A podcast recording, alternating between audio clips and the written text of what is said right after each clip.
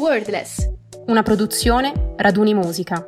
Scopri nuova musica da ogni parte del mondo. From all over the world. Em todo o mundo. Überall auf der Welt. Dalle mondo. Ja, i vud, ducu. Kullu makanen fil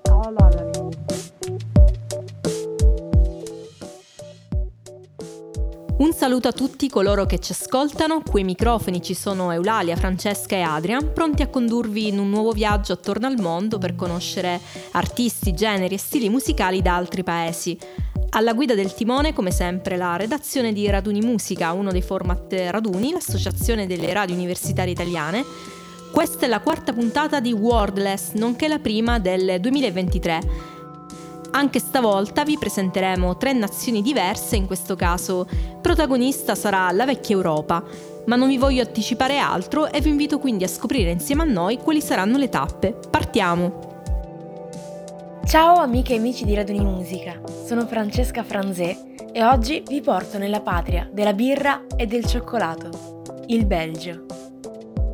Sono tantissimi i festival che ogni anno si svolgono in diverse parti del paese Potremmo parlare del Ghent Jazz Festival, del Beachland Festival o del Tomorrowland, festival di musica elettronica che si svolge ogni anno dal 2005, su cui palchi hanno mostrato abilità e talento i più noti DJ internazionali, da Avisi a Martin Garrix.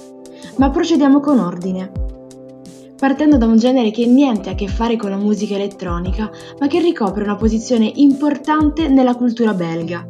Mi riferisco alla chanson, letteralmente canzone, che non è altro che una composizione musicale abbinata ad una poesia. La chanson fonda le sue origini nella canzone polifonica francese del tardo medioevo e del Rinascimento.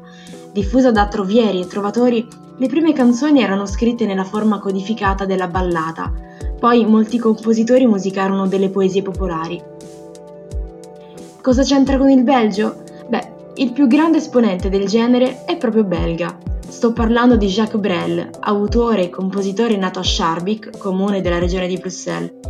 Dotato di una vena poetica originale e innovativa, con la sua musica e le sue parole è sempre riuscito a dipingere quadri che ritraevano la quotidianità. Con i suoi testi esplora l'amore, la società, la spiritualità, con uno stile sempre nuovo e diverso, ad oggi è considerato uno dei più grandi compositori di tutti i tempi, capace di influenzare anche artisti di altri paesi, tra cui i nostri Gino Paoli, Giorgio Gaber e anche Gigi Proietti.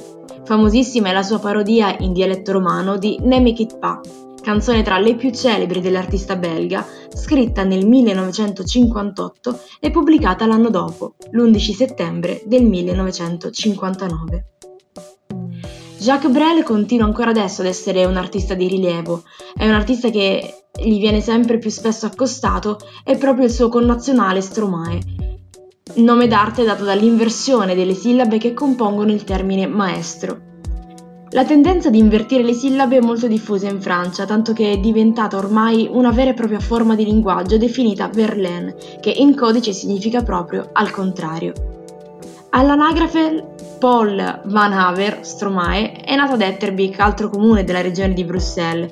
È un artista poliedrico e la sua produzione musicale oscilla tra l'hip hop, il soul e la musica elettronica. Nello specifico il New Beat, stile musicale nato in Belgio negli anni Ottanta, è il precursore diretto della techno e dei suoi sottogeneri.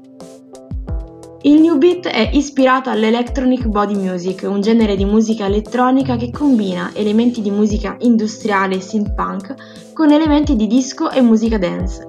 I tratti distintivi del new beat sono i suoni preregistrati e i ritmi lenti che variano da 90 a 120 bpm. Stromae raggiungeva il successo nel 2009, mentre lavorava come stagista in una stazione radio. Usando il suo sistema di registrazione fai da te, ha dato vita alla canzone Alors on Dance. Il direttore dell'emittente rimase impressionato dalla canzone tanto che decise di mandarla in onda, segnando così l'inizio della carriera dell'artista che in poco tempo diventa il numero uno nelle classifiche nazionali e finisce per essere accolto con grande entusiasmo anche nel resto del mondo. Ti ringraziamo Francesca per averci guidati in una terra così ricca di storia, in particolare per averci parlato di uno dei miei cantatori preferiti, cioè Jacques Brel. Io sono Eulalia Cambria e partendo dal Belgio direi di rimanere sempre in Europa, spostandoci però verso est, nella penisola balcanica. Immaginiamo quindi adesso di prendere una capsula del tempo e andare nel periodo a cavallo tra gli anni 70 e 80 nel territorio di quella che fino ai primi anni 90 era la Jugoslavia, un'area che comprende gli stati attuali della Bosnia-Herzegovina, della Croazia, della Macedonia, del Montenegro, della Serbia e della Slovenia. La musica balcanica ha influenzato i rock non solo europeo ma di tutto il mondo, soprattutto per quella miscela piena di energia data dalla presenza di una ricca sezione di fiati che contribuisce a creare ritmi vivaci, tipici del sound dei Balcani che tutti conosciamo. Ma non è però di musica tradizionale che vi voglio parlare, bensì dire qualcosa di quello che è considerato il periodo d'oro della scena underground dei paesi dell'ex Jugoslavia che coincide con l'ondata punk New Wave tra la fine degli anni 70 e l'inizio degli anni 80. Sono anni dominati dall'esplosione internazionale di gruppi come i Sex Pistols e Clash ed è un periodo straordinariamente creativo anche in quest'area. Diciamo che in Jugoslavia comunque all'epoca eh, le condizioni politiche permettevano una discreta apertura verso l'esterno e così anche i testi critici nei confronti dell'establishment erano abbastanza tollerati. Protagoniste di questa esplosione sono soprattutto le città di Belgrado, di Lubiana, Sarajevo e Zagabria, dove si sono formate una serie di band, specialmente in ambito studentesco, che hanno interpretato in una chiave locale l'influsso proveniente dal mondo anglosassone. Se questo argomento vi interessa, eh, potete farvi un'idea anche guardando un documentario che io ho visto in questi giorni, che potete trovare anche su YouTube, che è Stretno Diete, ovviamente mi, mi scuso per la pronuncia croata, eh, tradotto in italiano dovrebbe essere Bambino Felice. La Novivalle, l'equivalente jugoslavo per New Wave, rappresenta quindi una voce per una generazione che vuole mettersi al passo con gli altri paesi, trovando, diciamo anche così, una propria personale forma di espressione senza eh, però naturalmente entrare nelle vicende storiche complesse che hanno riguardato questi paesi, limitandoci quindi soltanto all'aspetto musicale, tra i gruppi che possiamo citare che hanno dato vita eh, in senso lato al Yugo Rock possiamo nominare prima di tutto gli, Idoli. Uno dei loro brani più celebri è Malgiki, che si avvicina in realtà per sonorità a quelle caratteristiche che abbiamo visto prima, riferite in generale alla musica balcanica e al suo ritmo trascinante. Tra i primi gruppi punk ci sono anche gli sloveni Pancarti, gli Asdra, i Film, i Prijavo Kalagis di Zagabria, gli elettronici Orgazan di Belgrado, una serie di gruppi che non sono molto conosciuti all'estero ma che costituiscono dei nomi di culto per chi volesse approfondire la New Wave fuori appunto dalla sfera anglofona, che questo poi è anche il motivo per cui eh, ho scelto di parlare di quest'area, appunto per guardare questi generi musicali, cioè il punk e la New Wave, da una prospettiva meno scontata. Concludo dicendo che la Jugoslavia è stato l'unico paese comunista a prendere parte all'Eurovision Song Contest, che nel 1989 è stato anche vinto dalla band pop croata Riva e l'anno successivo, il 1990, ha visto quindi l'edizione svolgersi a, a Zagabria con la vittoria italiana di, di Toto Cutugno.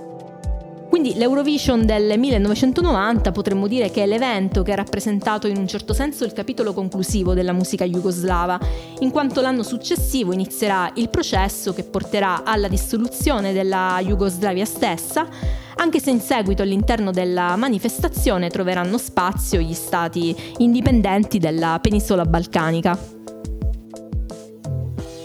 La musica dei Balcani è stata, tra parentesi, una delle migliori scoperte avvenute per me proprio grazie all'Eurovision. Sarà che ho un debole per le ballate, in qualunque lingua siano cantate, ma in quelle in lingua serba, albanese, bosniaca mi sono sempre piaciute, anche perché non so te, ma le lingue balcane cantate suonano da Dio. Dai Balcani ci spostiamo a nord, in uno dei paesi scandinavi. Io vi parlerò oggi proprio della Svezia, della musica svedese Io sono Adrian Caporrella e approfittando anche dell'assist di Eulalia, approfitto per introdurvi la musica svedese parlando proprio dell'Eurovision, anche perché mi sono appassionato alla loro musica proprio grazie ad esso. La Svezia è il secondo paese ad aver vinto più edizioni dell'Eurovision, ben 6, subito dopo l'Irlanda che ne ha vinti ben 7. Quindi già da qui è possibile intuire come la musica svedese apparentemente piaccia abbastanza agli europei. Inoltre penso che un po' tutti sappiamo che anche gli ABBA, band strafamosi in tutto il mondo, sono svedesi e sono saliti alla ribalta proprio grazie alla loro vittoria all'Eurovision con Waterloo nel lontano 1974. Se non mi dice molto questa canzone, mi basterà subito citarvi Mamma Mia o Dancing Queen e poi lì vi sfido a non canticchiarle quando partono in radio o in qualche karaoke. Una buona parte degli artisti svedesi che sono diventati leggermente più conosciuti in Europa e anche nel loro paese provengono proprio dall'Eurovision o, prima ancora, dalla selezione nazionale svedese proprio per andare all'Eurovision, ovvero il Melodifestivalen, molto seguito ogni anno dalla maggior parte degli svedesi. Senza rendercene conto, siamo circondati da musica, artisti e autori svedesi di successo. Oltre agli ABBA, come dimenticare il modo in cui la radio nel 2012 eravamo circondati da una canzone che, io compreso, non avevo idea provenisse dall'Eurovision. Parlo di Euphoria di Lorraine sono quasi sicuro che se ognuno di noi l'ascoltasse la maggior parte l'avrà presente, ma sono altrettanto sicuro che quasi nessuno saprà che fu vincitrice di quell'edizione dell'Eurovision. Stesso discorso vale per i Roxette, l'icona pop, il duo famoso per la canzone I Love It che spopolò in radio sempre nel 2012, Benjamin Ingrosso e tanti altri. Si potrebbe parlare all'infinito di artisti svedesi che in un modo o nell'altro sono arrivati al grande pubblico, anche senza esserne coscienti. Che poi, tra l'altro, Benjamin Ingrosso è metà italiano da parte di padre e anche cugino di Sebastian Ingrosso, membro degli Swedish House Mafia. E a quanto sembra, quest'ultimo pare sia anche un lontano cugino di Diodato. Menzione speciale per Avicii, uno dei producer e DJ più famosi al mondo, venuto a mancare nell'aprile del 2018. Le lacrime amare che ho pianto quel giorno, essendo il mio DJ preferito, ve le lascio solamente immaginare. Allontanandomi dall'Eurovision, voglio darvi qualche chicca molto interessante e spero faccia nascere anche un minimo di curiosità riguardante l'ambiente musicale svedese.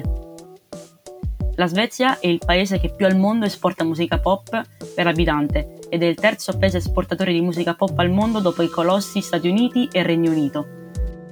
Ricordiamoci che la Svezia ha soli 10 milioni di abitanti gli stessi che la sola New York ha, con i suoi 8 milioni.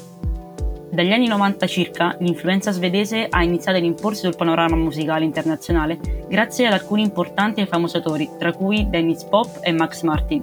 Probabilmente non tutti avranno sentito parlare di quest'ultimo, Max Martin, ma è l'autore dietro numerose canzoni e tormentoni strafamosi. Per esempio ha scritto Baby One More Time di Britney Spears, I Want It That Way dei Backstreet Boys, It's My Life di Bon Jovi ma ha anche scritto per altri famosissimi artisti, dai Maroon 5 a Katy Perry, da Sam Smith a Lady Gaga, per poi arrivare addirittura anche a The Weeknd e ai Maneskin con cui ha scritto Supermodel. Quindi insomma, anche a livello di autori, la Svezia non si fa mettere i piedi in testa dei colossi mondiali. In generale ci sarebbe davvero tanto, forse to- troppo da dire sull'ambiente musicale svedese, ma vi lascio con il beneficio del dubbio, con la speranza di avervi incuriositi così tanto da andare ad approfondire questo panorama apparentemente distante da noi, ma in realtà più vicino di quanto possiamo immaginare. E niente ragazzi, come ogni bella avventura, anche la nostra purtroppo è giunta al termine e dobbiamo quindi salutarci. Vi ringraziamo per essere rimasti e rimaste fino alla fine di questo bellissimo viaggio noi abbiamo avuto l'occasione di imparare qualcosa di nuovo e speriamo sia stato lo stesso anche per tutti quanti voi. Prima di lasciarvi però vi ricordiamo che potete recuperare tutte le nostre scorse puntate sul nostro sito www.raduni.org e sulle nostre pagine social, Instagram e Facebook. Mi raccomando, non dimenticatevi di seguirci e di supportarci soprattutto. La redazione di Raduni Musica vi aspetta per una nuova avventura. Ciao! Ciao! Ciao!